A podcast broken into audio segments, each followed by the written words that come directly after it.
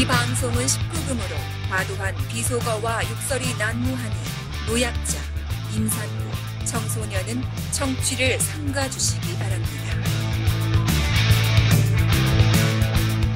이 박사 이 작가 이제 289번째 방송 시작하겠습니다.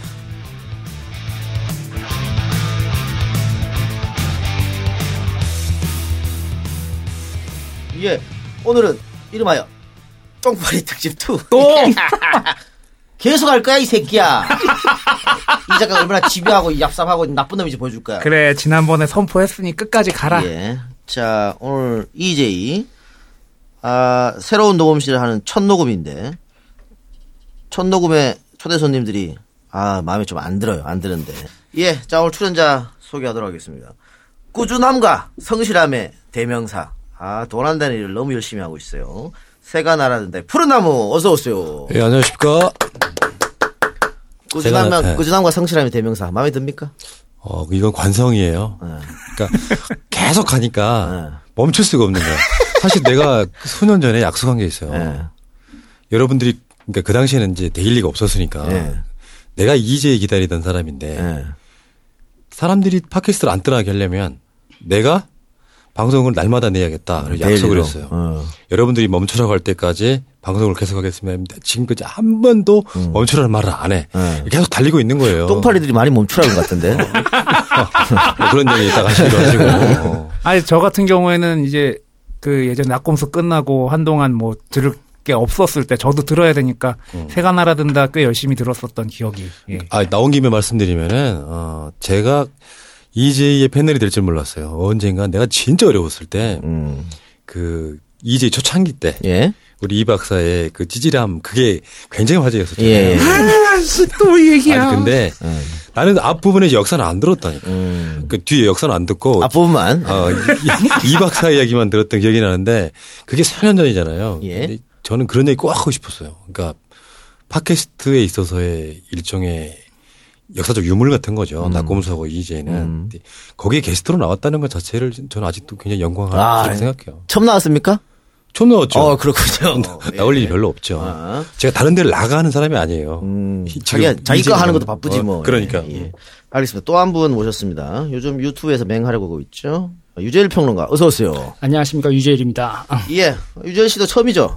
처음이죠. 예, 이재일. 네. 처음이. 자, 푸른 나무와 유재일. 오늘 어떤 콤비네이션을 보여줄지. 여러분 딱 들으니까 뭐야 저것들은 이렇게 하시는 분들도 아. 있지 않을까? 지난주하고는 좀 다를 거예요. 네. 그러니까 지난주하고 색깔이 좀 다를 거예요. 색깔이 다른 색깔이든. 미리 이야기를 해봤어요. 예. 우리 유재일 평론가하고 예. 그런 이야기 하는 거고 지난주에 좀 그 김성수 평론가 나왔었잖아요. 예. 팩트 정정을 좀 해드릴게요. 예. 내가 그 지난주에 이재일을 나오려고 약속이 된 게 아니야. 어. 왜 거짓말 하십니까? 아니었어요? 그냥 그 당일날 뜬금없이 예. 우리 방송 나오실 수 있으세요? 딱 그날 딱 예. 8시 방송에서. 우리 원래 당일 섭외예요. 어, 아, 그러니까. 그래서 못 나간 건지, 네. 야, 나오기로 약속된 게 아니라 아, 상황이 안 그렇군요. 돼서 못 나간 거지. 아, 우리는 딱 당일 섭외했는데 안 나오면 거절로 알- 압니다. 그렇게 알아듣기 때문에. 뭐 그런 거예요. 네. 어, 그게 팩트고, 네. 어, 김성수 평론가가 했던 말 중에, 뭐, 예, 김성수하고 곽동수 아시죠?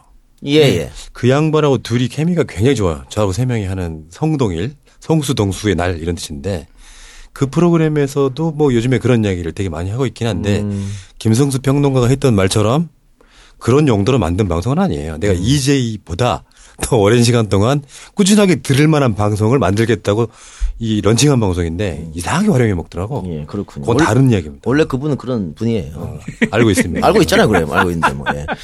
자, 어, 우리 저 푸른나무께서는 한참 제가 나 혼자 온갖 모욕을 받을 때 또 전화를 해주셔가지고 힘내라고 응원한다고 나도 동참하겠다고. 그러더니 뭐 조용하더라고. 아, 요거는 이것도 팩트 정정을 어, 해야 돼요. 예, 그러니까 싸우는 방법의 차이예요. 예. 실제로 우리 방송 지금 뭐 약 한 달 정도 그 사이를 뒤져보세요. 예. 그러니까 어, 직접적 direct 메시지로 싸우는 거하고 어. 내가 어떤 상황에 대한 팩트를 검증해 가면서 객관적인 상황을 말해주는 거하고 방식의 차이지 예. 혼자 싸운다고 생각하지 마요. 어. 전혀 그렇지 않아요. 남의 방송 좀 듣고 이야기하세요. 한 번도 들어본 적이 없거든. 그러니까 어. 나 솔직히 말해 나도 이제일을 거의 잘 안 듣는 편인데 역사 이야기는 시간이 없어요. 너무 길어. 네. 근데 그런 종류로 이야기할 때만 제가 들어봐요. 어떤 생각을 갖고 있는 건지. 그럴 때 느끼는 감정은 혼자 싸운다고 생각하는. 내가 왜 그 전화 문자를 했었냐면 어, 정말 이 사람 솔직하구나. 어. 솔직히 말하면 나는 그건 타이밍이 아니었다고 생각했어요. 타이밍이 있어, 타이밍이. 네. 근데 타이밍이 아닌 곳에서 뻥 터트려서 싸우고 있는데 음. 우리가 할 수 있는 타이밍하고는 다른 생각이 다르니까 음. 일단 힘내시라. 맞는 말 했으니까. 난 그런 힘을 드리고 싶었던 거죠. 거기까지예요. 예, 나 변명이고요. 어. 자, 꼭 이런 식으로. 근데 이게 타이밍 재다 보면은 정작 중요한 시기를 놓쳐버리는 이게 딱 터졌을 때 바로 반응을 해줘야지 저는 좀 좋다라고 생각을 했는데 그 생각의 차이가 좀 있는 것 같긴 근데 한데 그게 있죠. 이제 큰 선거가 엮여 있고 또 어떤 게 있냐면요. 어, 생각의 차이. 그러니까 예를 들어서 내가 어떤 특정한 세력이 있잖아요. 그 세력을 내가 말로 이길 수 있을 거라고 생각하지 않아요. 그건 이기는 게 아니야. 음. 그러니까 반발심을 엄청 많이 만들어 놓은 상태로 원수가 되는 것 뿐이라고 음. 생각이 들어서 그러니까 직선적으로 그건 잘못됐다고 말하는 이 작가가 있고 반대로 어 그게 아니라고 설득하는 우리 예. 같은 사람이 있는 거예요. 그 차이일 뿐이에요. 그 새날 할 때 진행할 때도 이렇게 말이 많습니까? 아 근데 이런 건 있어요. 내 꿈 중에 하나가 게스트 나가는 거. 아, 계속 내가 진행해야 되는데 알- 알겠습니다. 누군가 질문하잖아요. 그러면 막물 만다는 듯이 아, 하, 오늘 하여튼 발언 조정 좀 잘해주시고 고맙습니다. 우리 유재일 평론가는 어, 손가락 혁명군하고 대차게 싸우다가 요새 손가락 혁명군은 불린다고 해요? 그러니까 제 채널이 어 이재명 지지자가 듣는 채널이라고 그 분들이 어. 그 파리 분들이 네. 저를 매도하죠. 어. 돈 받을 찐 묻은 때 유튜브 찐묻은 아, 유튜브, 찐묻은 유튜브. 찐묻은 유튜브에 그리고 이, 그래서 이재명 지지자한테 돈 받았다는 소, 소문이 들어서 한 명 공개 사과하게 만들었죠. 음. 공개 사과하게 만들었고 그런데 이제 이 저희 그 구독자분들 대부분 문재인 지지자분들 계시고 음. 이재명 지지자분들도 듣게 됐지 그분들 덕분에. 음. 뭐 그래서 이제 고마울 뿐인데 근데 어우 그 아마 제 저는 그분들하고 같이 있었잖아요. 예. 저도 이제 뭐 문재인 뭐 그 정치 신세계하고 이렇게 가까이 지내고 예. 그래서 이제 사람들이 이상해진다. 점점 이상해진다 그러는데 그거를 이제 어디 가서 얘기도 못 하고 음. 거기다 일명 다구리 있잖아요. 그분들의 전술은 없어요. 놀리고 뭐고 없고 음. 그냥 다구리로 와서 막 몰아붙이는 거거든요. 음. 아마 저는 그랬죠. 어디다 하소연하지 못하고 그걸 당하다가 저는 그 똥파리 그 EJ 들어보라는 거예요. 딱 듣는 순간 이- 진짜 어 하늘에서 천사가 내려오는데 아 근데 난 죽는 줄 알았어 진짜. 그 이재명 지지자하고 문재인 지지자가 다르진 않잖아요. 음. 어 그러니까는 많은 부분이 공통되죠. 예. 예. 많은 부분이 공통되는데 극단에 서 있는 사람들은 양립이 안 되는 거야. 그렇긴 하죠. 그 극단에 있는 사람들이 뭐라고 얘기하면 자기네들이 다수래. 음. 그러니까 이재명 지지자분들 중에서도 그렇게 열렬히 난리치는 사람이 다수는 아닌데 음. 그분들만 보이는 거예요. 음. 그리고 문재인 대- 지지자분들 중에서도 그렇게 난리치는 사람들이 소수인데 그 그렇죠, 투인 그렇죠. 투인 양이 다수죠. 예, 예, 예. 사람 수가 다수가 많아 아니라. 보이죠? 많아 많아 보이죠. 보이니까 다구리 놓으면 힘들고 그렇게 해야 되는 건데. 오늘 개각 단행이 됐습니다. 중폭 개각. 송영부 국방장관이 이제 경질됐는데, 어, 얘네들 대통령 욕 안 하나 모르겠어. 송영무 지켜야 된다고 그 난리 치더라고. 음. 이 인간들이 지키자 그러고 지지한 사람을 다 아웃돼 이렇게. 근데 어 대통령 이 경질시켰으니까 또 대통령한테 욕할지 모르겠고 또 유은행을 엄청 공격했거든요. 엄청 싫어했죠. 어, 윤회가 대표적으로 이 똥파리한테 공격받은 사람인데, 어머, 이번에 됐네. 대통령이 부총리를 시켜줬네. 뭐 어떻게? 또 대통령 욕할 건가 그러면? 논리도 하- 전설을 이렇게 아무 아무 데나 다 총질하니까 이렇게 모순에 빠지는 겁니다. 그리고 지난주에 갑수 형님이 나왔는데 김갑수 씨를 고소한다고 했던 그 자유경제원 출신의 이병철 씨. 그 양반 오늘 뭐 트위터가 페이스북에 뭘 썼던데 뭘 썼냐면은 내용이 기가 막히더라고. 어, 어, 당비 인하 운동 가볍게 생각할 것이 아닙니다. 대부분의 문파님들 아 나 문파 이 얘기도 꼴보기 죽겠어. 내가 정의를 했어. 문재인을 파는 것들이라고. 근데 대부분의 문파님들 처음에는 평균 5천 원 내외로 시작한 걸로 아는데 1인당 4천 원을 내리면 만 명이면 월 4천만 원입니다. 이번에 김진표 찍어서 국문 똥파리의 작전 세력이 된 7만 명 전원이 당비 인하하면 얼마인가요? 댓글로 욕하는 것보다 돈 안 주는 게 최고입니다. 민주당 정신 차리면 그때 다시 올리면 됩니다. 이따위 소리를 하고 있습니다. 이게 민주당을 위하는 거고 문재인을 위하는 겁니까? 근데 이런 얘기를 하고 있는 자유경제원 출신의 이 사람한테 몰려 가가지고 우아우아 거리고 이 사람 말이 맞다고 하고 자빠졌으니까 답답할 노릇이죠. 어? 실제로 근데 당비를 내려서 낼까? 아, 그건 잘 모르겠어요. 여기 이런 인간들이 있는데 이런 인간들 난 따라가는 게 가장 큰 문제라고 봐. 아무런 생각 없이 사상 없이. 그러니까 어 이제 이재명 도지사 얘기가 나왔으니까 하는 이야기인데 어 지방선거 때 이재명을 떨어뜨려야 된다. 이재명이 당선되면 문재인 대통령한테 큰 부담이 될 것이다. 음. 우리가 도덕적인 사람을 뽑아놔야 세상이 좋아진다. 뭐 이런 논리였단 말이에요.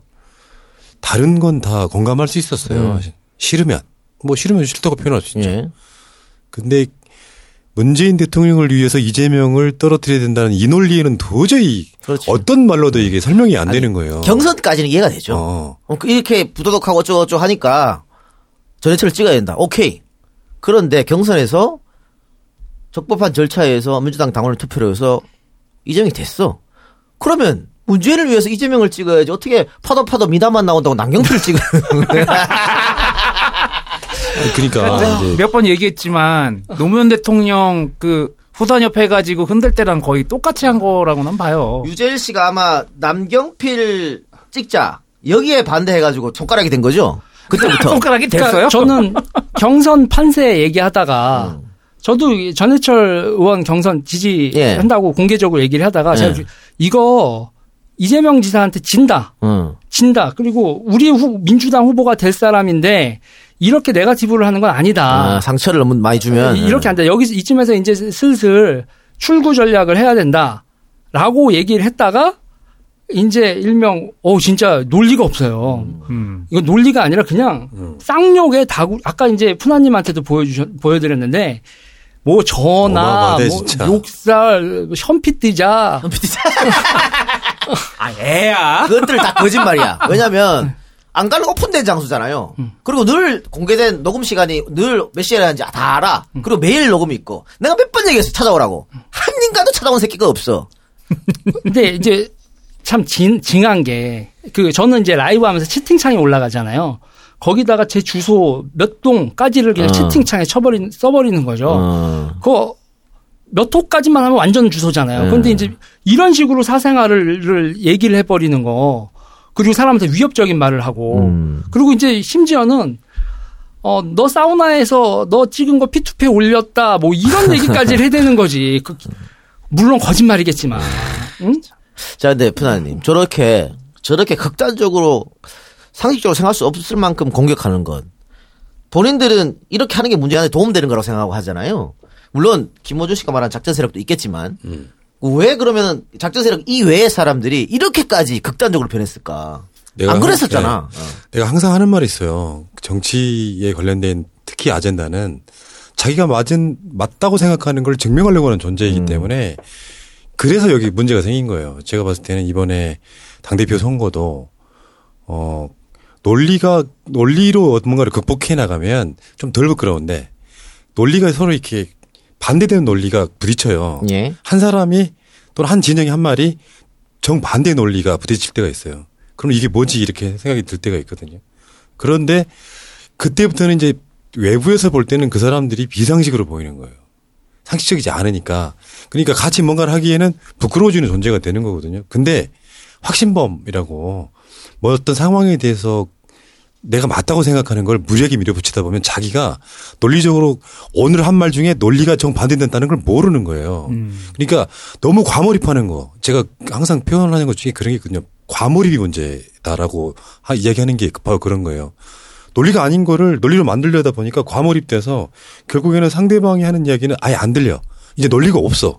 이제는 무대포로 가는 거죠. 그러다가 자기 분해에 안 차면 협박이 등장하는 거예요. 음. 그런 과정으로 갔을 때 저는 솔직히 말씀드리면 이런 분들은 뭐 외부 세력이 아니고 음. 민주 세력이 아니라고 생각하는 음. 거죠. 그게 제가 내린 결론 중에 하나예요. 예, 유재 씨는 어떻게 생각하세요? 저는 이제 그분들을 얼굴을 보죠. 그러니까는 예를 들면 경선장에서 인사를 아저 누구예요 아, 하는데 예. 제가 그 사람을 어떻게 알아요? 음. 트위터에서 실명을 쓰는 것도 아니고 동물 사진 걸어놓은 사람을 제가 무슨 수로 음. 알아봅니까? 자기가 트위터 네임들하고 저는 이제 유튜브니까 얼굴을 까잖아요. 그러니까 사람들이 막 알아보고 인사하고 악수하는데 뭐 이렇게 되는 거죠. 그리고 이제 이 팬클럽들에서 벌어지는 온갖 삐지는 사건들 있잖아요. 음. 정말 유치한 사소한 삐지는 사건들이 그 일파만파돼서 서로가 척을 지고 이 음. 팬클럽과 이 팬클럽이 싸우고 인정 욕구가 발생하고 요번에 나도 지방의회 뭐 시의원이라도 가고 싶고 모두 했는데 왜 나는 는 이렇게 밀려나지? 이런 인정 욕구를 충족 못한 사람들이 끝까지 남을 물어 뜯는 방향으로 가더라고요. 음, 실명도 얘기할 수 있어요. 그래요. 알겠습니다. 자, 그러면 광고 듣고 와서 본격적으로 똥파리 방별 2 들어갑니다. 오랜 역사, 인간의 건강과 함께해온 녹용. 그 좋은 녹용이 50년 2대에 걸친 녹용 전문가의 손에서 새롭게 태어났습니다. 정록원의 천비고. 청정국과 뉴질랜드에서 엄선된 녹용에 6년근 홍삼 등 국내산 원재료를 고집한 천비고.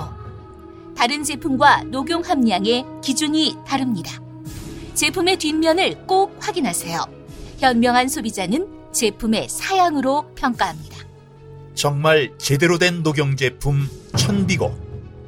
이제 사랑하는 사람들과 자신을 위해 챙겨주십시오. 감사 선물로도 참 좋습니다.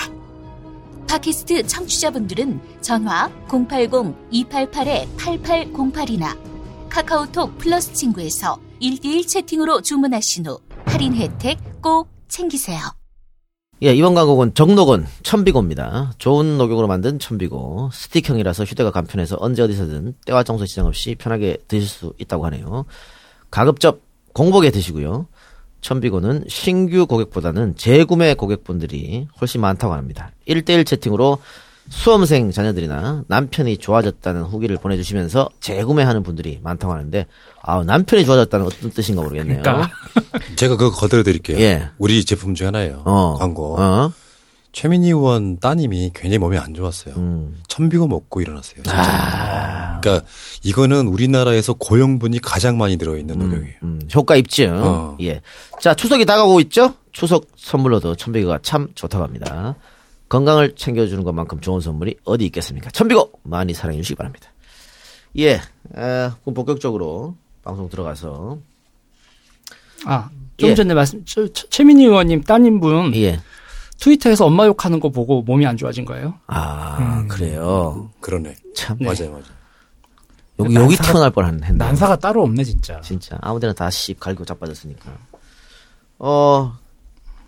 이 사태의 시작부터 한번 봅시다. 아, 나도 그 이야기 하고 싶었어요. 예. 뭐 때문에 이런 일이 벌어졌을까?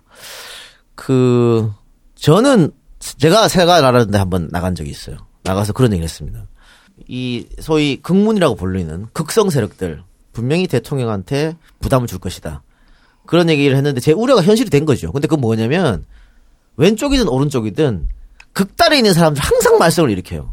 좋은 적이 단 한 번도 없었어. 근데 지금은 그 극단 세력을 이용한 사람들이 이거를 얼마밖에 안 되는 한 줌밖에 안 되는 극단 세력을 넓힌 거다. 그렇게 보여지거든요. 그래서 여러 세력이 지금 합쳐지지 않았나 그렇게 보는데 어, 가장 시- 시- 심각하게 타올랐던 건 아마 역시 이재명 건. 그렇죠. 이재명 그 뭐라 그래 그 이재명 리스크 예. 이런 걸 하면서 이재명을 싫어했던 사람들 그러니까 개- 대선 경선 과정에 이재명이 문재인 후보한테 어, 네가티브한 거 그런 것들로 인해서 쌓였던 사람들 아 이번에는 어, 노무현처럼 우리가 이러면 안 된다 그러면서 이게 확 커지기 시작한 것 같거든요 예. 동의하십니까? 어, 그, 그 전으로 돌아가야 돼요. 그러니까 이게 이제 팟캐스트라고 하는 게 뭐 낙검수 EJ 말고도 여러 예. 팟캐스트들이 이렇게 수년째 하고 있잖아요. 예. 뭘 봤냐면은 음 사실 이제 누군가가 당신들의 그 정치적 스탠스가 어디야라고 나한테 물으면 난 농반 진반으로 범 범진보 이렇게 표현해요. 그러니까 민주당만 지지하는 게 아니고 소수 진보 야당들, 야당들도 같이 가야 된다고 생각하는 주의예요. 물론 최근에 진보에 대한 환상도 많이 깨졌죠. 그러니까 예. 그게 순결하고 성스럽고만 이 아니기 때문에 근데 팟캐스트는 기본적으로 낙고무서부터가 그렇잖아요. 이명박 박근혜를 거치면서 목표가 정권 교체였어요. 예. 예. 근데 어느 날 갑자기 니들이 팟캐스트 하면서 문재인 대통령 비판했던 거를 다 가지고 오는 거예요. 음. 후보로 있을 때, 당대표로 있을 때. 음. 문재인 대통령 비판한 게 나는 딱 하나야. 지금도 기억나. 박정희, 이승만 묘소 참배한 거. 음. 이건 아니지. 음. 그러니까 그 당시에는 야당 대표에게 좀 선명하게 싸워주길 바라는 마음에 비판을 해요. 그게 마음속에 어마어마한 상처가 되는 거예요. 그 사람들한테는. 제가 느낀 게 그런 거였거든요. 그래서 어느 순간에 문재인 대통령만을 소위 빠는 차- 찬양하는 방송이 있기를 바랬던 일종의 needs, needs. 음. 그게 아, 그 욕구가. 있었다는 거예요. 음. 그렇다 보니까 그 사람들이 그 자리에 서려고 보면 우리는 마치 문재인 대통령을 지지하지 않고 음. 다른 사람을 지지했다고 이미지화 시키는데 어마어마한 선동을 하더라고요. 음. 아니거든요. 그러니까 예를 들면 이재명을 뽑으면 문재인 대통령과 척을 지는 반문이라는 논리를 이상하게 만들어냈잖아요. 음. 근데 사실은 그게 아니거든. 문재인 대통령을 위해서 이재명이 도왔으면 도왔지 왜 이재명이 문재인 대통령하고 싸워야 되냐. 음. 근데 그 경선 때 그 좀 안 좋았던 이재명 지사의 태도 때문에 사람들이 그게 낙인 찍고 나니까 새가 날아든다? 패널 중에 한 명 정도가 이재명 지사를 좀 더 편드는 사람이 있었어요. 강진미. 어, 어. 음. 나머지 사람들은 대부분 다 문재인 대통령 지지 쪽이었고 필히 나도 문재인 대세론으로 가는 게 맞다. 음. 너무 찢어지면 본선이 힘들다. 음. 이재명은 거의 이야기도 안 했어요. 솔직히 음. 말하면 경선 때도. 근데 이게 다 끝나고 나면 평가는 새가 날아든다는 반문이야. 음. 그러니까 그게 뭐냐면 친문 중에 친문을 대표하는 팟캐스트나 매체 미디어를 만들고 등장. 싶었던 거예요. 2017년 어. 1월쯤에 등장한 것 같아. 그러니까 나머지 기, 존의 팟캐스트는 전부 다 반문이어야 그쪽에 시장이 생기는 거예요. 그러니까 그 2017년 1월 전후로 해서 쭉 그 친문을 표방한 친문 감배라는 팟캐스트가 생각 생겨나기 시작했습니다. 그때부터 이- 이, 이게 시작됐다. 그리고 이제 가장 확실하게 도화설이 된 거는 이제 이재명 리스크 하면서 이렇게 된 건데 그러면서 이재명만 아웃시키는 게 이 사회 정의, 민주당의 정의인 것처럼 됐잖아요. 됐는데 맨 처음에 이 권갑장이 나타나고 이럴 때 유재일 씨가 여기 한좀 친분 있지 않았습니까? 그러니까는 그 권갑장 분들한테 이러면 이렇게 하면 거기서 인정을 안 하겠지만 음. 제가 많이 도와줬거든요. 음. 그러니까는 그 저는 팟캐스트를 안 했잖아요. 그러니까 그때 제가 어떤 게 있었냐면 저는 제가 이 이재명 디스 그러니까 제가 원죄가 있는 인간이에요. 제가 원죄가 있는 인간인 게 그 우리가 그 탄핵 정국에서 일- 일명 문재인 고구마론과 이재명 사이다론 그래서 두 분의 daily한 그 지지율이 겹치는 날이 있었어요. 탄핵 당일날 그럴 때. 근데 저는 그걸 보고 있는데 환장을 하겠는 거예요. 왜냐하면 어 우리가 87년 이후로 이 우리 진영에 두 개의 태양이 있을 때 어떻게까지 우리가 화합이 안 되고 끝까지 가, 고 파멸적인 일이 벌어졌었는지. 그래서 저는 87년 생각이 나는 거예요. 김대중, 김, 김영삼처럼 끝까지 둘이 완주하겠다는 일이 벌어지는 거 아니야? 그러면서 이제 제가 그때 얘기했었던 게 그 이재명 지사와 관련되어 있던 지금 나오는 얘기들, 뭐 김부선 씨 얘기서부터 예. 시작해서 이런 것, 그러니까 이재명이 문재인의 위치에 있다고 생각을 해봐라. 라고 탄핵 된 날 얘기를 했어요. 음. 그때 제 채널은 이재명 지지자들도 되게 많이 듣고 있었던 음. 채널이었거든요. 그래서 이제 저는 그, 이- 그러니까 지금 정치 신세계가 만들어내는 논리들의 상당 부분이 철거민 문제라든지 기타, 기타는 그 철거민 동영상도 제가 그 촬영하신 최덕현 대표랑 해서 그 세상의 밖으로 내오고 뭐 이런 에피소드를 했단 말이에요. 그래서 저는 우리는 확실한 그러니까 제 판단으로는 문재인과 이재명은 지지율이 동급이어서 두 개의 태양 김대중 김영삼처럼 한다는 건 말이 안 된다라는 거로 제가 12월 달에 해서 이미 그거로 어마어마한 뭐 인기 그리고 구독자 그리고 어떤 친문 그거에 예 서막을 알린 건 저였다고 봐요 저는. 그리고 이제 반 인- 이재명의 그것도 그렇죠 이미 그 상황이 지지율이 다 결론이 나고 그 판이 정리된 다음에 정치 신세계가 들어왔다고 보거든요. 이거에 대해서 논란이 있어 서 제가 그 대선 대전에 경선할 때 대전의 현장 그 비디오를 를 보면 사람들이 저한테 막 환호하고 악수하고 그 옆에 권순 기자가 저 권순일게요 정치 신세계 하고 어, 저희 많이 봐주세요라는 그 영상이 기록으로 남아 있어요. 권순욱 씨 요즘에 유재 씨한테 그냥 약장사일 뿐이라고 얘기하던데. 아, 뭐, 제가, 제가 그래서 그러죠. 제가 그런지, 뭐, 약, 약에 좋은 약 팔면 되지 뭐. 이렇게 얘기를 해보고 마는데. 그러니까는 그, 그러니까 처음에 저는 그렇게 보는 게 있는 거예요. 그분들이 이재명이 됐건 이 친문 그런 거에 있어서도 맨 처음에 그 자기들이 자리를 차지하는 과정에서 저도 많이 당해요. 음. 좀, 좀 많이 좀 억울한 일도 좀 있었고, 제가 궁시렁궁시렁 거린 것도 있었는데, 그러니까 같이, 어, 나는 유튜브도 이렇게 해라. 뭐, 이뭐 수익 내는 방법까지 이렇게 다 얘기를 해주고, 서프라이즈 시절을 아니까, 음. 돈 문제 생겨서 서 흑화되지 말고, 음. 그냥 요렇게 요렇게 유튜브라는 건 광고도 알아서 붙고, 뭐 이렇게 하는 거 하라? 그리고 이제 저도 인정 욕구가 있어서, 그, 유튜브에서 하루에 몇십만 명씩 보고 일주일에 막 300만 명까지 이렇게 되는데 아무도 모르잖아요. 그러니까 내가 팟캐를 나가면 어떤 일이 벌어질까? 음. 근데 섭외가 와서 갔다가 거기를 3위를 만들어줬지. 음. 음. 그래서 이제 거기서 그 상태에서 이제 좋게 가다가 이제 별 문제 없이 이제 서로 서로 이렇게 가다 요번에 이 경선 과정에서 저는 그런 거예요. 경선 불복하는 게 많았잖아요. 그리고 갈리는 거. 근데 요번에서도 이거는 이재명이 이기는 경선이니 승복을 해야 된다. 우리가 송가혁한테 승복을 요구했듯이 우리도 이게 이 승복을 해야 된다라는 그 말 자체로 이 난리가 벌어지는 걸 보고 기겁을 한 거지. 그리고 네. 저한테 후원해주는 분, 저랑 가깝게 했던 누나, 동생, 형이라고 했었던 사람들이 바로 옆에서 면전에서 저한테 쌍욕을 갈기고 너 흑화됐네, 너 변했네. 내가 왜 변했지? 음. 이재명을 을, 을 안티를 하는 게 순혈주의의 증거가 된다는 게 말이 되냐. 민, 그래서 저는 보는 게 뭐냐면 제가 원죄가 있다고 하는 게 이분들이 탄핵을 보고 문재인 지지자로 정치에 관심을 가지신 분들이 많아요. 특히 여자분들. 예. 늦게 촛불 들어고 네. 갔던 분들. 예. 그러니까 문, 그 민주화 역사를 아예 모르는 거예요. 그렇지. 그래서 음. 제가 어떻게 문세, 문, 문성근을 디스를 할 수 있냐고. 음. 도대체 인- 문성근이 살아온 인생이 어떤 건데 디스를 할수 있냐고 얘기하는데 내가 그 사람 살아온 인생을 왜 알아야 돼? 음. 라고 하는 순간 아 그러니까 제가 잘못했다는 거예요. 그분들은 탄핵을 통해서 제가 그 이 경선이 시작되는 국면에서 제가 이재명 디스를 하는 걸 보고 곧그 시점부터 그리고 정치 신세계를 두고 요때 팟캐스트 듣고 그걸 시작하신 분들이에요. 그러니까 여러 가지 세력들 중에 네. 그런 분들도 꽤 많아요. 정말 많아요. 예. 그러니까 저는 피부는 봤죠. 어, 그러니까 직접. 민주당이 배출한 김대중, 민주당이 배출한 노무현, 민주당이 배출한 문재인 이걸 몰라. 그냥 문재인인 거야. 네. 그래서 앞에 이 역사를 다 무시하고 막 이렇게 되는 사람들이 있는데 그런 사람들을 그 이용해 먹을 새끼들이 있다 이렇게 보는 건데 이- 여기서 한말 하면 네. 돼요. 그러니까 이재명 이야기를 한번 해보면 네.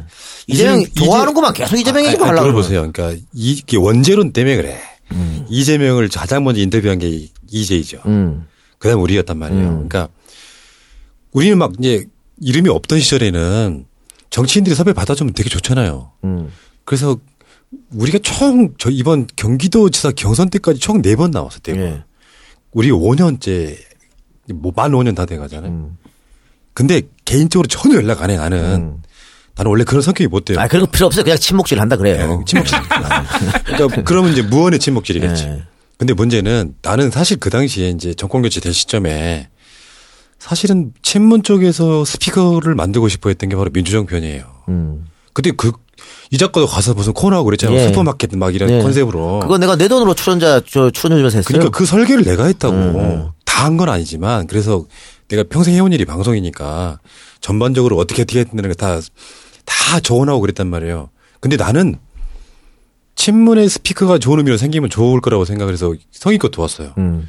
근데 거기 가면 최재성 의원 주도해서 뭐 거기 김현훈 뭐 김민석 민주연구원장 이런 사람들 음. 쭉 도왔는데 나는 그냥 친 이재명일 뿐이에요. 음. 그 사람들한테는 자기들이 신처럼 모시는 최재성 같은 일종의 이제 정신적 멘토로 보이는 그런 사람들을 옆에서 도와 그 프로그램은 안 나갈 뿐이에요.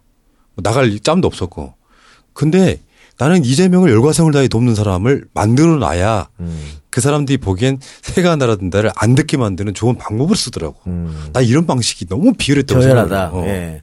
그러니까 그렇게 해서 결국은 어 친문 감별하고 갈라치기를 해가지고 그들이 얻을 게 뭔가.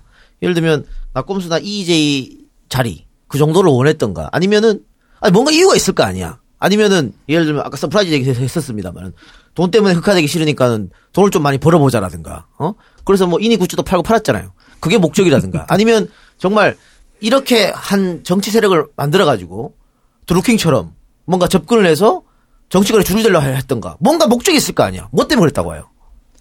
일단 저는 저는 맨 처음에 그 이재명 이게 탄핵 당일에 이재명 지사 디스할 땐 저는 구독자가 많이 빠져나갈 거라고 봤거든요.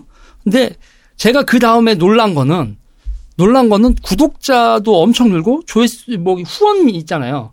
그러니까 전체적인 조회수는 이재명 지지자들이 민주 이게 범진보 스탠스에서 범진보 스탠스에서 문재인 지지 스탠스로 바뀌니까 이게 조회수는 떨어지는데 이 강도 있잖아요. 음. 후원 들어오고 음. 충성도가 높아. 충성도 높아지고 이런 것들이요. 제가 그때 유튜브 광고 수익이나 이런 거에 대해서 어, 놀랬죠. 아하. 놀랬죠. 그리고 나중 나중에 가서 전 대선 끝나고 안 하겠다고 선언을 했었거든요.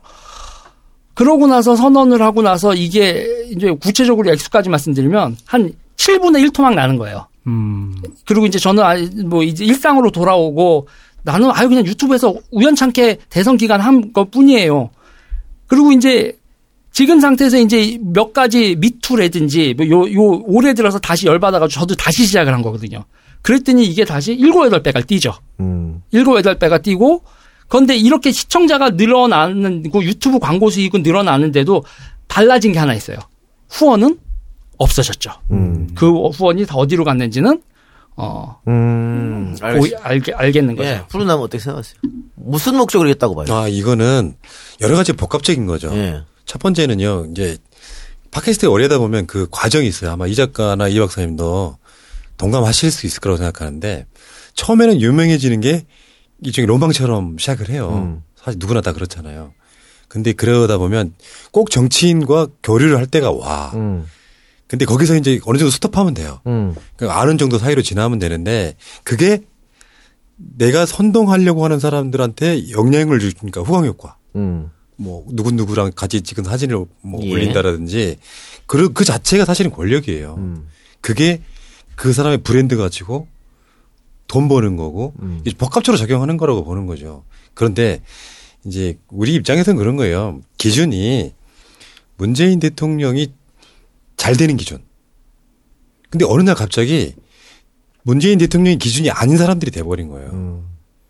그 문재인 대통령 때문에 이재명 걸 보기 싫어도 음. 찍어야 된다라고 하는 게 맞는 논리인데 음. 민주당이 만약에 이재명도 안 되고 양경길 돼버리고 어디는 어디 되고 이런 식으로 만약에 갔다고 하면 이번 지방선거뿐만 아니라 이 정권 아작나는 거예요. 그렇죠. 초반에 이렇게 선거가 지면 음. 그런 계산을 안 해. 그러니까 나중에는 그게 억울로 정치로 가요. 간접 밖에 외부에 있는 정치꾼들이 말하자면 정치권에 얹어놓고 너 두고 봐 이 새끼야 이렇게 되고 그러면서 이쪽에 공포 정치 같은 게 되는 거죠. 왜냐하면 국회의원실이라는 게 팬덤이 없는 사람은 고작 해봐야 일곱 여덟 명 비서들만 있단 말이에요. 또 SNS에서 한번 선동해가지고 싹 쓸어버리면 미쳐버리는 거죠. 정치인 입장에서 보면. 그러니까 정말 조심스러울 수밖에 없는데 그 영향력에 이쪽에 맛을 들이기 시작하잖아요. 음. 그러면 그 순간에 뭐랄까 세상을 다 가진 것 같지. 뽕 맞았네, 뽕. 바로 그런 거죠. 이제 그런 것들이 복합적으로 작용하는 거라고. 연예인병 플러스 뽕. 근데 그게 어느 순간에 가면 시점 멈춰야 돼요. 제, 제 경험상 뭐 이렇게 침묵질을 할 시간도 없었지만 침묵질 하는 순간에 순수한 방송을 할 수가 없어요. 음. 그게 이제 자꾸 개인적 청탁이나 이런 걸로 바뀌기 시작하고 그게 좀만 더 발전하면 드루킹 되는 거예요. 그래요. 그 이야기 좀 해줘요. 예. 드루킹이요? 어. 아, 드루킹 얘기 합시다, 그래요. 지금 아까 네. 어, 유재일 평론가 서프라이즈 얘기 됐습니다만. 네. 서프라이즈가 나중에는 씨팔 뭐 서프라이즈, 동프라이즈, 남프라이즈 뭐 개, 개, 지, 좆 같은 일을 했어요. 그때도 다 분열을 하고 그랬던 거야. 그리고 다 지들 나름대로 다 대통령 지킨대. 그러고 다 분열을 했거든요. 그리고 지금 서프라이즈 출신들 봐. 변희재, 서영석, 드루킹, 예? 또 지금 권갑장의 다. 다 그러고 나는 내 처음에 처음부터 내가 이이제이 투 시작하면서 서프라이즈에서 했던 못된 짓을 지금 또 하고 있다 내가 이렇게 얘기했는데 드루킹은 서프라이즈 출신인데 지금 드루킹이 어떤 못된 작태를 저질렀는지 이제 다 압니다 사람들이 그런데 이 드루킹과 같은 서프라이즈 출신들의 권갑장이 아무런 관계가 없었을까 누구 당연하게 의심이 드는 부분이거든요 거기다가 드루킹이 자신의 SNS에서 권갑장을 들으라고 추천했고 자신이 팔던 비누를 권갑장의 정치신세계에 광고했어요. 아무런 관련이 없는데 이렇게 할 수 있을까라는 의심이 들었단 말이죠. 그런데 어, 유재 씨가 드루킹을 만난 적이 있다고. 만났죠. 예. 음. 이제 이거는 제가 그 증거는 조금 있다가 방송 끝나고 카톡으로 다 공유를 하겠습니다. 예, 예. 왜냐하면 저를 고소를 하겠대요. 어. 근데 이제 그 윤가피 씨가 음. 어, 드루킹님이 유재일 씨를 만나고 싶어 한다고. 그래서 홍대 앞에서 만났죠. 음. 그리고 윤가피, 드루킹, 유젤 이게 세 명 만났습니까? 어, 셋이 만났고 그, 그 추종자로 보이는 경공모 분들이 멀리서 보디가드 비슷하게 지랄한다 진짜.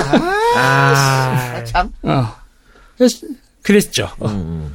어, 그 되게 굽신굽신 하는 그런 분들이 몇 분 더 계셨고 음. 배석은 같이 배석 아 이거 배석 웃기다 봐 표현이 음. 아무튼 술자리에서 셋이 앉아 있었죠. 음. 그래서 이제 저는 그때 자기가 어 아 그때가 언제입니까? 5월 26일 언제? 2017년? 네 대선 끝나고 한 달도 안 돼서 2017년 5월. 음, 예. 네.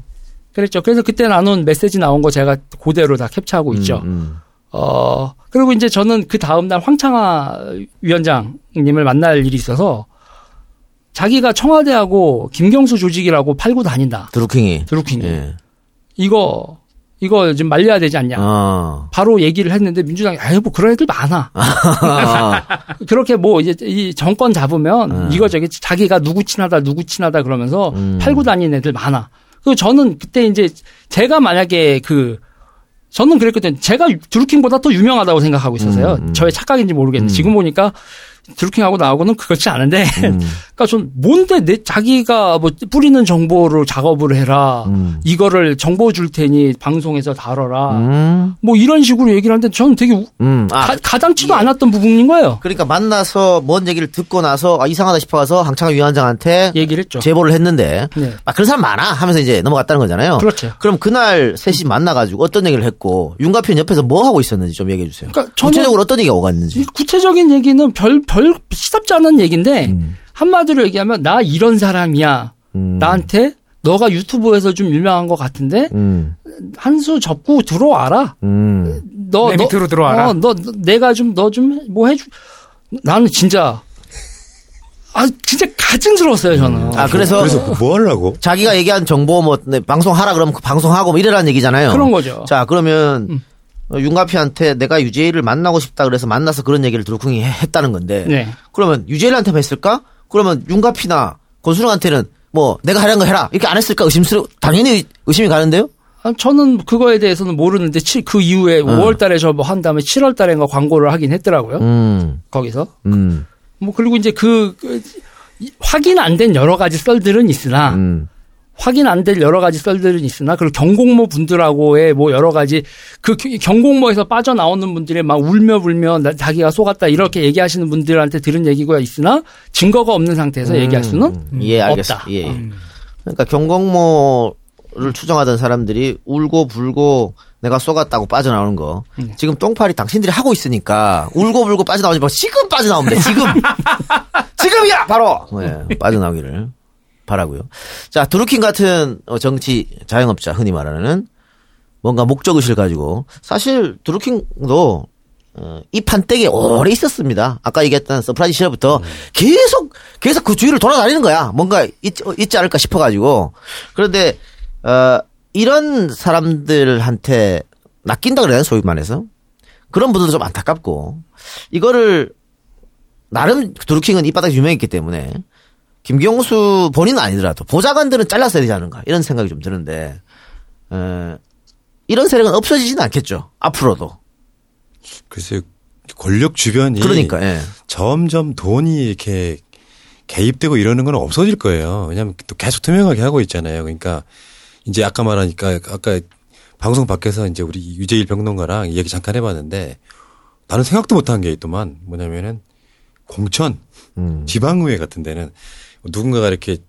진출하기 할 수 하려고 하는 거. 우리 우리 같은 소위 범진보 중에 그런 게 없거든요. 음. 내가 정치권에 뭐 출마해봐야 되겠다. 국회는 아니더라도. 근데 그런 분들이 굉장히 많대요. 그러니까 이런 사람들은 따르는 사람들이 많을수록 일종의 권력이 되고 그게 공천의 요소가 되고 음. 내가 뭐 조직이 뭐 어. 2천 명이 있다 뭐 이런 네. 식으로. 어. 그런 방식일 것 같아. 좀 이야기 좀 해줘봐요. 인증번호 수집했어요. 음. 그런 분들이. 그러니까 우리 당원 할 때 인증번호 하잖아요. 네. 그 인증번호 수집해서 문재인 대통령 그때 우리 경선을 하고 할 때부터 내가 이렇게 모은 경 인증번호라고 그럼 문자 오잖아요. 그 문- 문자 투 저- 온라인 투표할 때요. 그러니까 이게 지금은 팟캐스트 위주로 얘기를 했는데 트위터리안들 얘기를 안 할 수가 없는 예, 거예요. 예. 그분들은 저는 그렇게도 봐요. 권순욱 기자는 그들한테 이용당한 측면이 있다. 오히려. 오히려. 음. 그러니까 그게 자기가 어떻게 이용당한지도 모를지도 모른다라는 건데, 음. 그러니까 이분들은요, 여러분, 그, 팬, 그러니까 다 공유를 하고 있는 거예요. 그러니까 그 정봉준, 미건스 있잖아요. 미건스 멤버이기도 하면서, 뭐 여기 그 전문 팬클럽, 이런, 음, 이런 네. 돌아다니시는 분들이 있는데, 그러면서 트위터에서는 자기 이름 안 밝히고 쓰는 분들이 있거든요. 그러니까 문재인 팬클럽이 네개가 있어요. 그러니까 문- 문사모, 문사모 문풍지대, 그 다음에 젠틀제인, 그 노란 우체통. 노란 우체통이 닥터관장이고, 뭐 이런 식인데, 음. 이네 개 팬클럽을 하나로 통합을 하려고 했단 말이에요. 그래서 문풍지대는 없어지고, 문사모도, 그러면서 이제 거기 문재인 공식 팬클럽, 문팬 이렇게 하나로 통합을 하는데, 이 통합 과정에서 통합이 실패해요. 어. 통합이 실패하고 각자가 일명 자기 나와바리로 다 복귀하죠. 업- 팬클럽을 없애기로 했었는데 팬클럽을 없애기로 했었는데 그 팬클럽을 없애지 않고 하나로 통합하자고 각자가 다시 회장 선거 끝나고 나 회장 못하고 이 문팬 헤게모니를 못 잡았네. 그리고 각자 자기 기지로 다 돌아가는 거예요. 그리고 이제 거기 거기서 보면 이제 이 트위터리안들하고 막 이런 분들이 있는데 그 중에서 오프라인 조직으로 많이 뛰고 계신 분들이 어 문풍지대 분들이었죠. 음. 그리고 그 네 개그 그룹 중에서 지방의회에 제일 많이 진출한 그룹은 문풍지대 그룹이에요. 음. 야, 우리가 정권 한번 바꿔보려고 그 지랄을 했는데, 아, 참, 이런 말 들으면 허탈하네, 허탈해. 그런데 이제 문제는 거기서 서로 일명 삐짐, 인정 욕구 음. 이런 것들. 그래서 내가 인증번호 모으고 뭐하고 해서 지방에서 시의원 나가고 뭐 할 때 인증번호 몇 개가 나 공세, 그러니까 마치 전쟁 났을 때 코 기에서 그 수, 네. 수급수 재는 것처럼 인증번호 수주를 그렇게들 모으는 거예요. 그러고 나서 이제 이 오프라인 활동이나 뭐라고 지방선거 과정에서 자기가 뭐라도 상장, 포상 그러면 이제 포상을 받으면 또 다음번에 민주당에서 지방선거 포상이라고 해봐요. 꽃다발 하나 주고 상장 하나 주고 뭐 돈을 주고 뭐를 줘. 근데 그게 가산점이 붙는단 말이죠. 그런 가산점 붙고 뭐 하는 걸 수집하려고 열심히 하는 사람들 그러면서 누군가의 대의원 국회의원 누군가의 대의원 노예모 그 라인 타면서 내가 요번에 못했지만 다음번에는 가고 그러면서 또 누군가 진출한 사람들한테 삐지고 그러면서 더 많은 인증번호를 모으고 더 많은 사람을 모으기 위해서 그리고 당시 트위터만 하는 게 아니라 카톡 카톡 방을 만들고 사람을 모으고 그리고 이제 이제 정발이 아니나 그때 등에서 대의원을 배출해서 자기네들의 영향력을 이렇게 확보하려고 했었던 사람들의 움직임. 이 모든 움직임들이 요번에도 당 대표 선거에서도 요번에 내가 저렇게 해서 가면은 다음번에는 뭐가 되겠지라는 속셈이 없다라고 볼 수 없는 사람들. 그렇죠. 그 사람들이 72시간 잠을 안 자고 트위트를 하는 사람들이 있더라. 72시간을 뭐요? 그 진짜 72시간 잠을 안 자고 트위터를. 어떻게 그렇게? 그, 그 트위터도 하나만 돌리진 않을 거 아니요. 몇십 여러- 개를 또 돌릴 거 아니야. 서 로 서로 아니, 그러니까 마팔하는 거죠. 우리는 정치권에 들어가서 전혀 정치하고 싶은 욕심이 없잖아요. 예. 사실 심지어 세관 나른다가 어쩌다고 해도 나는 돈도 못 벌어요. 그 재무구조 공개하면 사람들이 막 눈물 날 거야. 다만 그냥 이런 게 순수한 마음이라는 게 우리 대통령이 잘했으면 좋겠다. 그러면 나 같으면 이렇게 할 것 같거든요. 좀 싫어하는 사람, 까칠한 사람. 얘는 정의당 지지자인데 약간 좀 극진보야. 야야 그거 아니야 이쪽으로 와봐봐. 욕할 때 아니야. 내가 설명해 줄게. 그러면서 품어 안아야 되는데 음. 민주당 밖에 있는 건 말할 것도 없고 음. 민주당 내에서도 다 쳐내면 다 쳐내죠. 누가 대통령을 지키냐고요. 내 말은 그 말이야. 그러니까 대통령을 지킨다고 하고 대통령을 고립시키는 방법을 애들이 쓰고 있어요. 내가 그래서 못 지켰으면 네. 그 그런 얘기도 한적 있어요. 뭔가 아젠다가 한참 안 맞으면 아까 그 장관 얘기 나왔지만 언젠가는 분명히 문재인 대통령 공격하려고 그러니까. 그래요. 저도 그렇게 봐요. 예. 내가 열심히 당신을 위해서 봉사했는데 왜 내 말 안 들어줘? 그게 정치 자영업자예요. 인정 욕구 때문에라도. 음. 근데 문제는 그런 사람은 소수인데 그거에 휘둘리는 사람이 너무 많다는 거죠. 그러니까. 그렇죠. 그리고 지금은 많이 좀 돌아섰습니다만 본인이 틀렸다는 걸 인정하기 싫어가지고 더, 맞아. 더 어. 극적으로 더 그럴 수도 있어. 그, 그거 굉장히 중요한 부분이에요. 그렇죠. 예. 인정하면 훨- 되게 편해지거든요. 네. 마음이. 근데 틀린 걸 누가 봐도 틀린 걸 자기 혼자 맞다고 생각해요. 난 이정일 판사가 좀 그렇게 되지 않나 생각하고 있는 건데. 참, 뭐말 나온 김에. 예. 아니, 왜, 이동영의 뉴스 정면 승부에서 뭐 자동차 뭐 그딴 얘기는 왜 했어요? 내가 했냐? 저 시청자가 글 써주고 댓글 읽은 건데. 댓글 읽은 거야? 뭐 바보 아니야, 이거. 씨. 야, 근데 이게 우리 아까 순수한 마음 했잖아요. 음. 진짜 순수한 마음으로 어, 정권 교체 한번 해보려고 노력했던 사람들. 그리고 진짜 순수한 마음으로 노사모 하면서 노무현 대통령 한번 만들려고 했던 사람들. 그런 사람들은 대통령 탁 되면은 싹 사라집니다. 조용하게. 다시 자기 있던 자리로 가. 이재희는 언제 접었냐? 제일 잘 나갈 때 접었어요. 그때 무슨 우리 보고 이재명 지지자니 나발이 돼갖고 아니 내가 정말 이재명 지지자면 계속 마이크를 살려두죠. 그리고 한판 해보지. 근데 경선 전에 야 우리가 계속 하는 게 도움이 안 되겠다. 어쨌든 이런 논란이 있으니까. 그리고 과감하게 접었어. 그거 하고 그런 사람들하고 2017년 이런 나타나는 것들하고 어떻게 순수한 마을 비교가 될 수 있나? 말이 안 되는 거지. 내가 복귀한 것도 순수한 마을 복귀한 거잖아. 이 정부를 위해서 순수하게 이것들 박멸시키려고. 그런데 제가 순수한 마음 얘기했는데 권순욱 씨가 정치 신세계 막 한참 우리랑 싸우고 할 때 10위권 밖으로 나가면 방송 안 한다고 얘기한 적 있어요.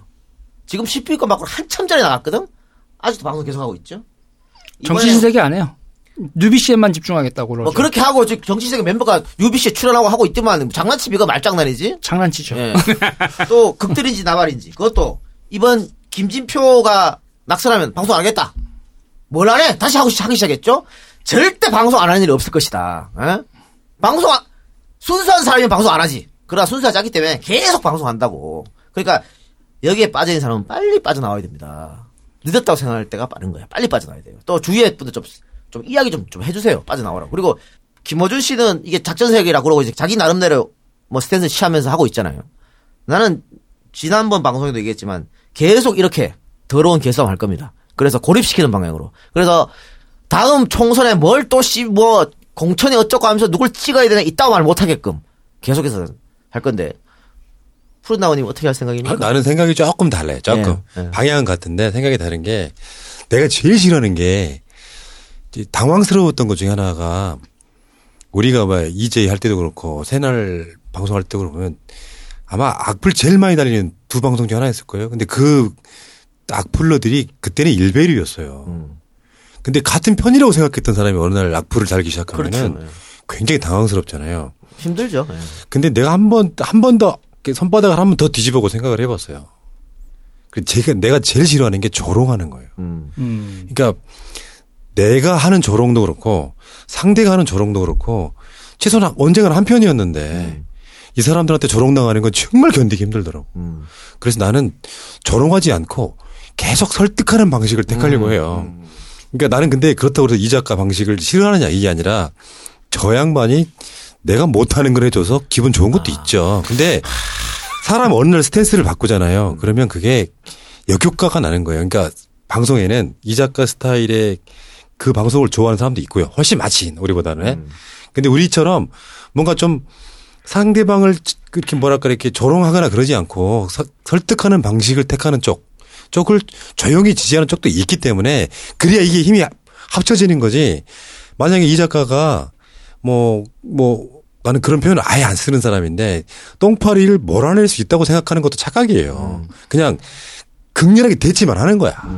선거가 좀 이해찬 성- 승리로 끝났으니까 어느 순간에 잠깐 잠잠해져 있는 거죠. 언젠가 또 그 분란의 그 분열의 씨앗은 또 다시 올라오는 그러니까 건데 저는 그 분열의 어. 씨앗을 말려 죽이기 위해서라도 이 연대가 필요하다.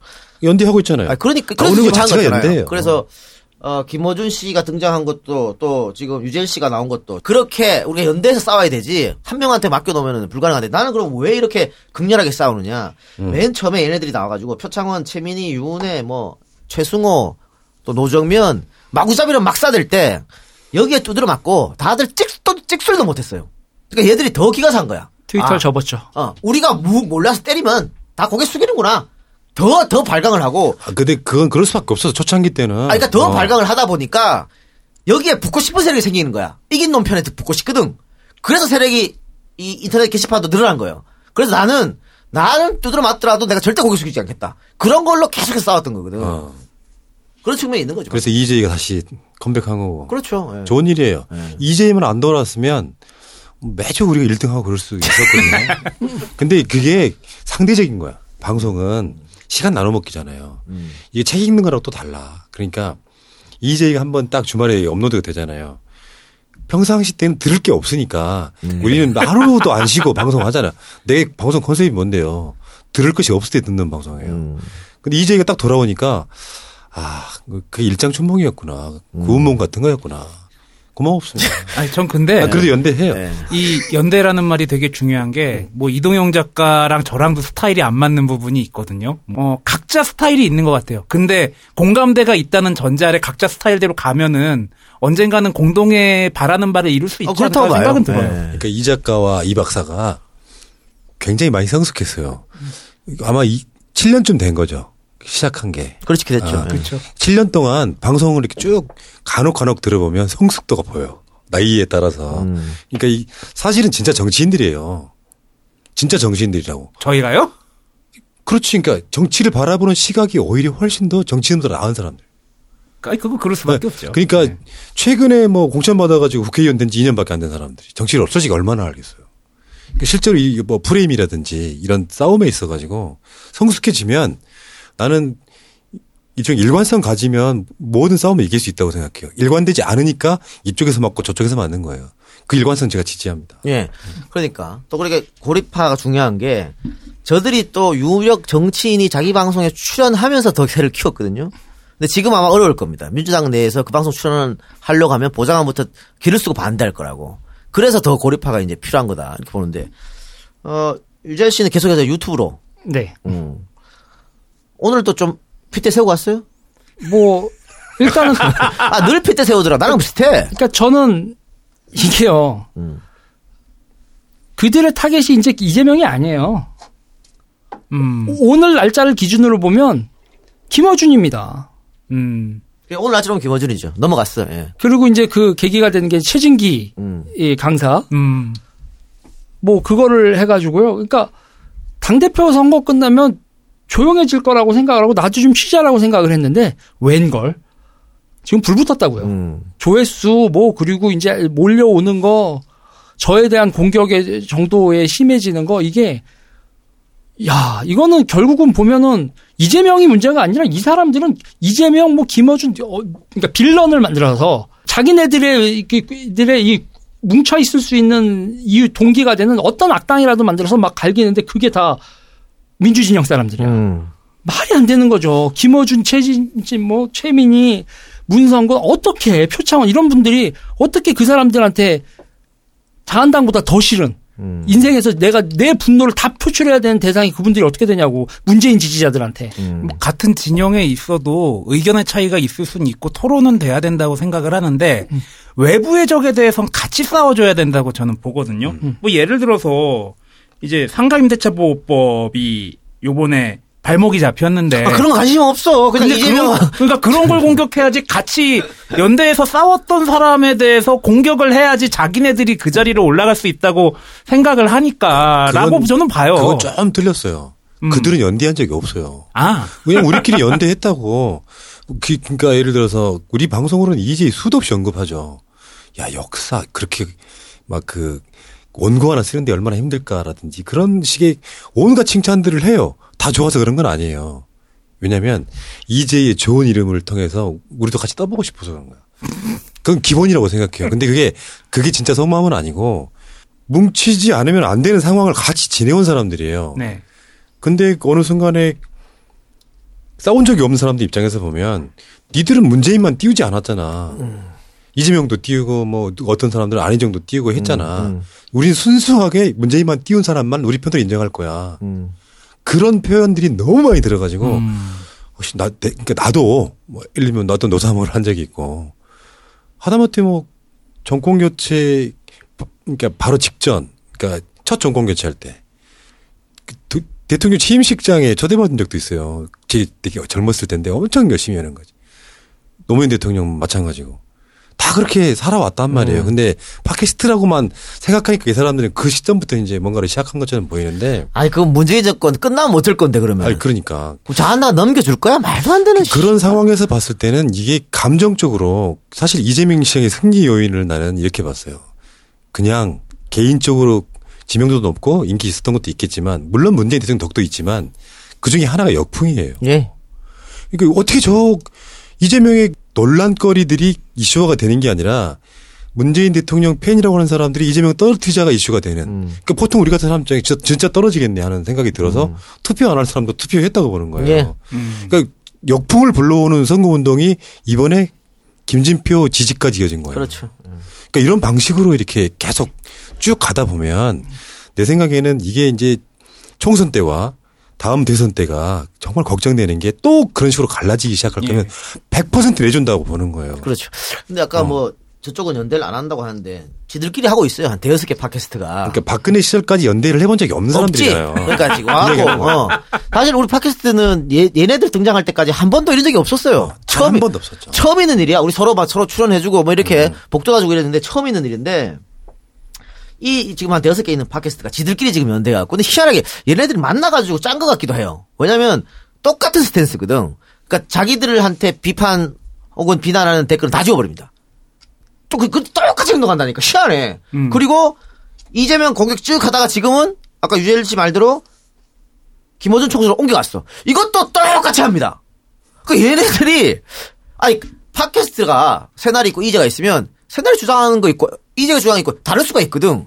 근데 얘네들 어떻게 이렇게 일사불란하게 똑같이 움직일까? 똑같이 행동하면서 아니, 달라도 공격은 안 해. 어. 인정하고 말죠. 그 희한한 일이란 말이야. 희한한 게. 그거는 다른 거 그냥 아주 순진한 분석을 하면 그냥 틈새 시장이죠. 음. 이게 내가 뭔가 이슈 파이팅을 해야 되는데 지금 현재 당대표 선거까지 끝나서 이슈 파이팅이 안 돼요. 그러면 이제 김호준 싫어할 만한 사람들을 선동을 해야 되니까 음. 어떤 약점 잡혔다고 생각하고 이제 딱 멱살 잡고 이제 끌고 가는 거죠. 그런 식으로 계속 해왔어요 지금까지. 그 이유가 되게 간단해요. 그것 말고 컨텐츠가 없으니까 그 얘기를 똑같이 하는 거예요. 음. 역사를 다루겠어요. 그 사람들이 경제를 다루겠어요. 사회문화적 현상을 다루겠어요. 없다니까요. 다른 컨텐츠가 그 사람들은. 나라면 이런 소리 계속 들으면 뭐 하나 찾아서 만들기라도 하겠다. 남욕하는 컨텐츠지. 그것밖에 없어요. 남욕할 때 남욕을 그 제목에 달면 어, 후원이 올라가니까 계속 그것도 우리 편 우리 편 욕을 할 수밖에 없는 야, 악순환이구만. 네. 그러니까 본인들이 만들 컨텐츠가 없으니까 또 재미도 없어. 그 어떻게 그거를 30분 한 시간 듣고 있는지 모르겠어. 어떻게 저런 이야기를 그냥 내 앞에서 하지? 근데 그런 컨, 없는 컨텐츠를 가지고 계속 유지하려면은 자극적으로 가야 돼, 자극적. 그러니까 처음에는 약한 고리인, 악의 고리인 이재명 건드렸다가 또 박, 이동형 건드렸다가 김용민 했다가 주진우 했다가 지금 김어준까지 갔잖아요. 근데 김어준 해도 약발이 많이 다 떨어졌다. 그럼 어떻게 할 것이냐? 그럼 어떻게 할 것이냐? 대통령? 아, 난 그렇게 봐요. 좀, 좀 정확히 말하면은 벤치마킹하는 모델이 새날이었어요. 음, 그 정치인들 지금도 정치인들 고정 출연 하시잖아요. 음. 뭐 현역인 국회의원들은 이제 시간상으로도 안 맞지만 음. 정치인 패널들이 한번두분 있어야 이렇게 격식을 갖추는 거라고 착각했나 봐요. 아니에요. 음. 우리 방송에서 정치인들 패널들은 대부분 뭔가 좀 재생할 갱생할 기회를 드리는 거예요. 마이크 스피커 대주면서 음. 현역 정치로부터 멀어지지 말라는 의미 대주는 거지. 이분들을 내가 막 이 정치인으로 끌어들여 가지고 내가 이 사람들 후광효과 보겠다고 방송하는 게 아니거든요. 그래서 사실은 세가 나라데 나오는 정치인들 다 저격당했잖아요. 음, 김현, 최민희 음. 다 그런 분들이 그런 연관성을 갖고 있어요. 거기 나갔으니까 이들 똑같은 음. 놈들이다. 이렇게 되는 거예요? 아니 그런 것보다 다른 핑계를 대죠. 음, 그러니까 다른 핑계를 대서 아니 따지보면 뭐이 박사나 이 작가나 유재일이나 이 모든 사람들이 단점이 없는 사람이 어디 있어? 음, 맨날 하면 논란 일으키잖아요. 음. 뭐 저번에 홀대론 같은 거.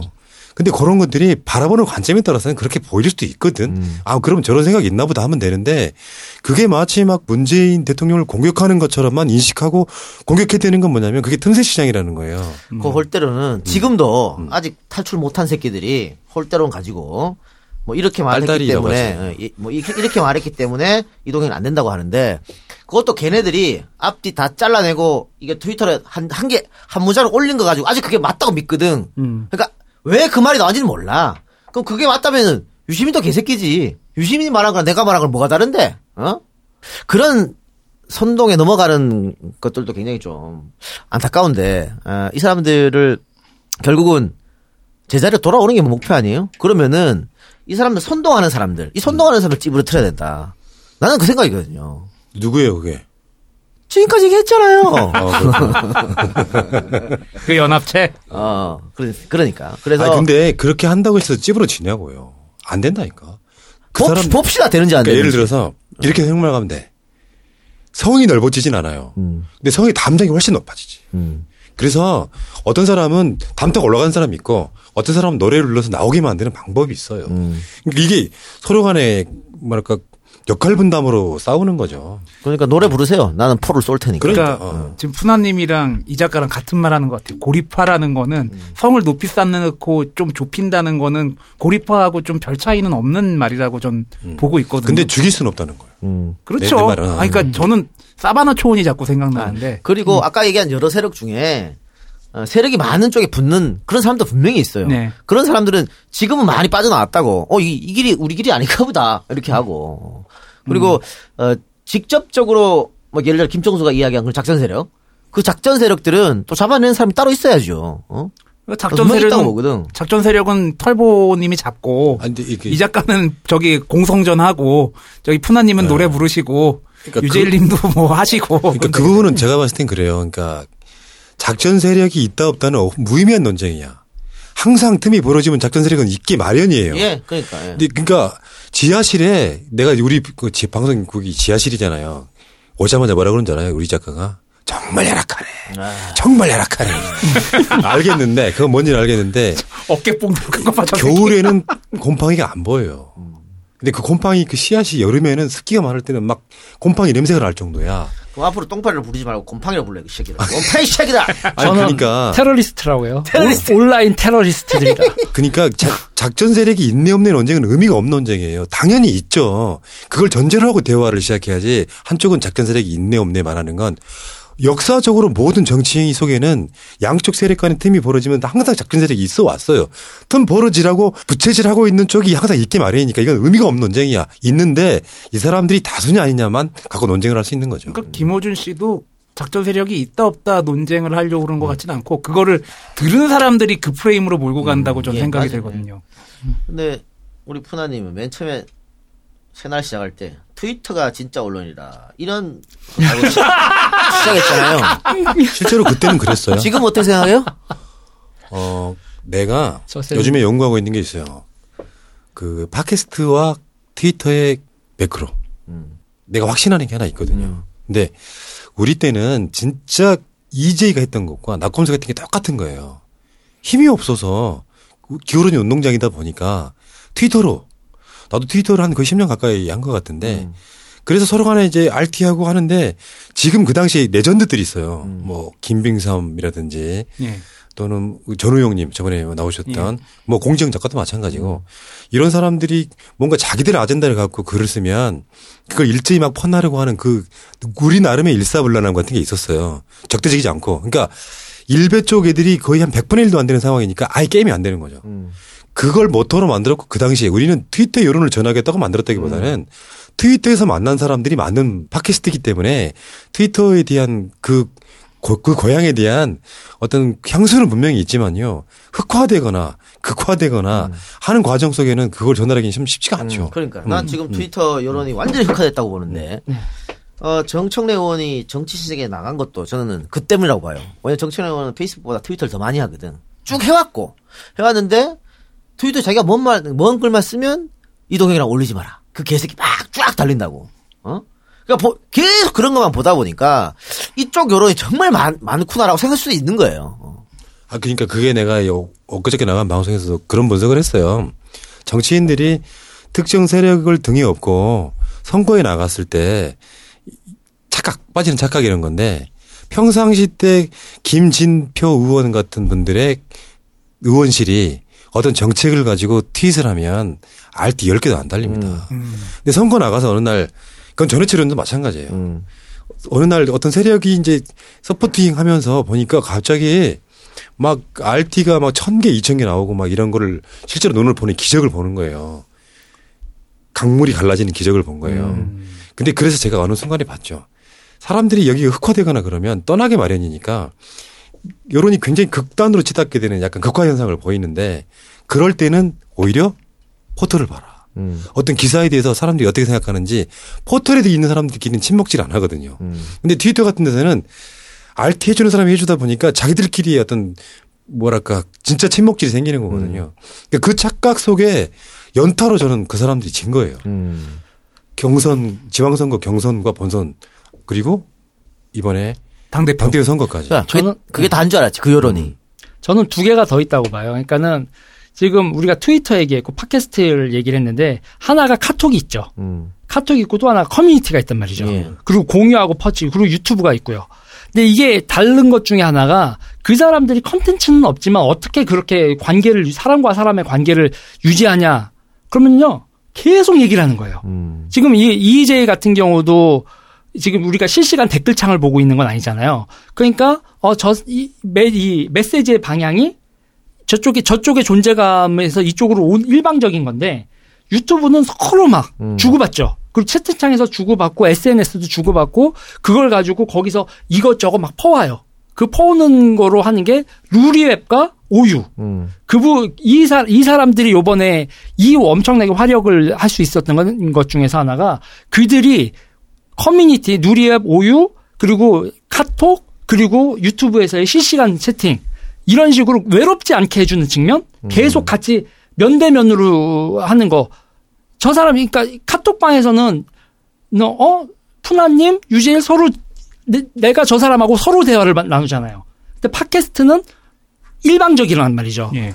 이 사람들이 선택한 쌍방형적인 미디어에서 그 쌍방형성 셈 때문에 모든 메시지가 뭉개지고 사람과 사람의 관계만 남은 거죠. 음. 그래서 그 반대 급부로 이제 트위터 많이 떠났어요. 트위터 굉장히 많이 떠났고 트위터에서 한 이야기 믿지 않는 사람까지 생겼고 마찬가지입니다. 트위터는 가짜 언론입니다. 현재는 그렇습니다. 어. 그다음에 오유 완전히 망가졌다. 복구하기 힘들다 이제. 조회수 500 안 나와요. 그러니까 예전 아고라가 그렇게 어, 지성인들의 논쟁장이었는데 완전 망가졌잖아요. 그것처럼 이제 누가 오유 들어가냐 다 망가졌는데 어? 오유 들어가면 기가 차 진짜 오유, 오유 음. 글 이래 올라오는 거 보면 그리고 뭐 어? 거기 추천 보면은 기가 차입니다. 그래서 오유까지도 이렇게 어 스스로가 스스로를 망가뜨리는 걸 하고 있다 그렇게 봐요. 자 그러면 다음 총선 때까지 조용해질까요? 무슨 점쟁이를 점을 치라고. 네. 어, 걱정돼. 나는 다음 총선이 조금 멀리 남았다는 건 그나마 다행이다. 예를 들어 뭐 6개월 뒤에 뭔 선거가 또 있다고 하면 또 지랄 뻗었을 텐데. 근데 나는 이렇게 봅니다. 이제 정치 현상을 날마다 보는 사람이잖아요. 그러니까 이 입장에서 특별한 눈이 좀 보이는 게 있어요. 흐름이. 근데 저는 자연 소멸할 거라고 보는 사람이에요. 음. 그러니까 그 흐름은 뭐냐면 이 목적이 그거잖아요. 빠져나오게 만드는 거라면서요. 음. 이 이미 빠져나온 게 예를 들어서 그들의 세력이 득세할 때, 어, 정권 초창기 되면서 뭔가 막 민주당 국회의원들 숨도 못 쉬게 만들 때, 음. 그때 세력이 10이면 지금 현재 보는 세력의 규모는 저는 이 정도라고 음. 보거든요. 그건 나 때문 아니에요? 아니, 그러니까 그거는 인정. 아니, 인정, 인정. 이 작가의 역할이 어- 어느 정도 컸다. 있었다고 보는데 그 중에 이런 것들인 거예요. 상식과의 싸움 같은 거예요. 음, 음, 내가 봤을 때 말이 안 되는데 음. 명분으로도 말이 안 되는데 예를 들면 내 주위인 사람이 평상시 최민희 의원을 좋아했는데 내가 어떤 그 좋아하는 이 집단 내에서 보니까 최민희를 싫어해 그러면서 빠져나오고 또 주장하는 것들 중에 있잖아요 말도 안 되는 상식적인 것들을 막 주장할 때가 있잖아 음. 그래서 항의를 해 그럼 댓글 지워버려 그렇지. 얼마나 빈정상하는 줄 아세요 음. 내가 이 사람하고 친해 뻔히 내 난 줄 알고 댓글을 달았는데 댓글을 삭제해버려 음. 그때부터 그 태도 때문에 면수가 되는 거예요. 음. 그래서 그래서 너무 배타적이다 보니까 적절한 조언도 비판으로 받고 비난으로 받아서 계속 쳐내다 보면 셀프로 저는 10에서 2도로 떨어졌다고 보는 거거든요. 그러니까 실제로 댓글들을 보면 한참 많이 들어왔었고 좋아했었고 지지했었는데 최근에 그만뒀다라고 하는 사람들이 수도 없이 많잖아요. 그 흐름상 10분의 2, 5분의 1로 줄었다라고 보는 게 맞아요. 앞으로 시간 가면 더 자연으로 소멸될 음. 것이다. 자, 유재 씨는. 저는 좀 다르게 보는 게, 음. 그러니까 저는 손가역도 겪어봤잖아요. 음. 그 그분 당해봤다고 하는 게 맞죠. 예, 게- 게- 겪죠. 그러니까 저는 이게 이분들은 소멸할 거예요. 음. 이분들은 소멸할 건데 아. 이런 식의 극 단적인 사람들이 전위에 나와서 사람들 테러 거의 테러 수준으로 난장을 피는 건 어떤 정치인이 또 뜰 거 아니에요. 어. 어떤 정치인이 떴을 때 그 정치인이 자기 자신을 내 전위 조직, 온라인 전위 조직, 스피커들 이런 게 필요하게 됐을 때 결국은 이런 극단적인 사람들을 이 사람들도 또한 이재명에서 김어준에서 지지하는 사람도 문재인에서 다른 사람으로 바뀌면서 음. 이, 이 사람들은 계속 어떻게든 자기들을 확장시키려고 음. 기회를 계속 보면서 한국 정치에서 음. 아주 오랫동안 갈 것이다. 이런 그래. 극단적인 모습들은. 동의하는데 네. 그렇기 때문에 지금의 이 사람들을 고립시키고 소멸시켜야 돼요. 그래야 새로 나온 사람 사람들이 네. 그 새로 나왔을 때 다른 사람이 보고 아 또 시작이네 라고 할 수 있는 거거든. 자각할 수 있는 거거든. 네. 자 그러면 시간이 다 됐으니까 마지막으로 두 분 한 말씀씩만 더 듣고 오늘 방송 마치도록 하겠습니다. 저는 다른 거 없어요. 뭐 일상이 그냥 오늘 또 이렇게 슬리퍼에 반바지 입고 나온 게 일하다가 시간 늦었네 하고 금방 오는 집에 가서 뭐 옷 갈아입고 올, 올 만한 처지도 안 돼요. 문제는 나는 진짜 연대감이에요. 사실은 이 역사가 있다 보니까 이재희하고 새날고 간접으로 부딪힌 적은 많아요. 간접으로 커뮤니티끼리. 근데 그거 보면서 속으로 생각했었거든요. 내가 태도를 나쁘게 취하면 그 청취자분들 사이에 틈이 생기고 갈라진단 말이에요. 그러니까 그때는 나- 이해를 못 하시겠지만요. 그 통신내역 조회 일곱 번, 예금 조회 한 서너 번 당해봤거든요. 음. 실제로 뭐 나는 뭘 할 게 별로 없는 사람이에요. 아직도 우리는 법인도 아니고 그- 사업자도 아니야. 그냥 원천세 징수해서 광고비 받아요. 그러니까 세금 문제가 걸릴 일이 없잖아요. 근데 문제는 이렇게 작은 작은 규모 나라로 보면 EJ가 크겠어요. 새날이 크겠어요. 다 작은 것밖에 안 되는데 뭉치면 엄청 커졌던 그 부분이 있었단 말이죠. 그러니까 그 연대를 안 해치려고 나쁜 메시지를 방송으로 낼 수가 없었어요. 그게 우리가 살아오던 방식이다 보니까 선명하게 민주당 국회의원 중에 뭐가 마음에 안 든다고 대놓고 까는 것도 못할 정도인데 우리끼리 싸우는 건 좀 그만했으면 좋겠다는 거예요. 예. 저는 룰이라고 그러니까 싸움에 룰이 있어야 된다. 그러니까 경선이라는 건 권투에서 라운드 올라가서 경선 끝났으면 내려서 거기선 싸우면 안 된다. 그게 우리의 같은 당 내, 내에서 같은 당이라고 뭉- 뭉쳐 있으면 경쟁할 때와 경쟁 아닐 때를 해야 되고 네거티브는 자, 자제해야 된다. 저는 그런 얘기들 계속 하거든요. 그러니까 김대중, 김영삼 이래로 우리가 언제 정치인 하나 세우고 안 싸운 적이 별로 없었다. 항상 싸우고 극단적으로 가는데 제발 경선에 승복하고 그거에 앙금이 나- 남아서 서로 분열을 하고 분당하고 이런 얘기로는 가지 말아야 된다라는 얘기를 하죠. 그리고 이제 저는 제가 유튜브를 하니까 얼마 전에 저는 이 작가님의 의견에 그 조롱이라는 거 있잖아요. 저는 그래요. 참을 만큼 참았다. 나 참을 만큼 참았고 조롱 같이 해줄게. 이러고 막 싸우다 보면 어느 순간 제가 그게 있었을 때가 있었어요. 그쪽으로 저 싫다고 그쪽 가서 그쪽 스패너라고 하잖아요. 관리자. 관리자였던 분이 와가지고 그동안 미안했다고 음. 슈퍼챗을 10만 원 쏘시더라고요. 음. 그래서 내가 그리고 이제 그 전당대회 때 그걸 봐요. 온라인 그쪽 제가 그쪽 모니터링도 하거든요. 어느 순간 유튜브에서는 실시간 접속수나 이런 데에서 어, 어느 순간 두 배가 돼 있더라고요. 그래서 계속 싸우면서 이거에 동조하지 않는 상식적인 사람, 조용한 사람이 많다라는 걸 계속 얘기해 주지 않으면 그러면 정치가 이상하게 갈 수 있다. 라고 생각을 하는 거죠. 예. 그러니까 뭐 지난번 에, 지방선거 또 이번에 당내 경선 거치면서 그래도 침묵하는 다수가 훨씬 많다. 그래서 정상적인 결과가 나왔다. 뭐 그렇게 보고 이 박사 할말 있어요? 음, 그 사람들 피곤하지 않게 하는 게전 되게 중요하다고 보고요. 그리고, 어, 뭐, 좋은 말씀 많이 하셨으니까 전 딴 얘기 하면은, 어, 지난번에 이 작가가, 어, 가진 역량보다 말을 참 잘한다는 얘기를 했었는데, 확실히 패널들이 와서 조금 이 작가의 말을 나름대로의 말로 바꿔주니까 좀 이 작가에 대한 공격이 좀 줄어들지 않을까라는 좀 예상은 들어요. 그럴 일 없을 것 같고. 그럴 일 없을 것 같고. 알겠습니다. 아, 근데 이런 건 있죠. 김호준 씨가 요걸 많이 얻어먹으면서 어느 순간 인터넷 커뮤니티 내 이름이 사라진 그런 효과는 좀 보고 있죠. 아, 고맙겠어요. 예, 알겠습니다. 자, 그러면 오늘 방송에서 마치고 저희는 잠깐 쉬었다가 셜록 팀 만나 뵙도록 하겠습니다. 채널 고정해 주시기 바랍니다. 들어주시면 대단히 감사하고 두 분 수고하셨습니다. 감사합니다.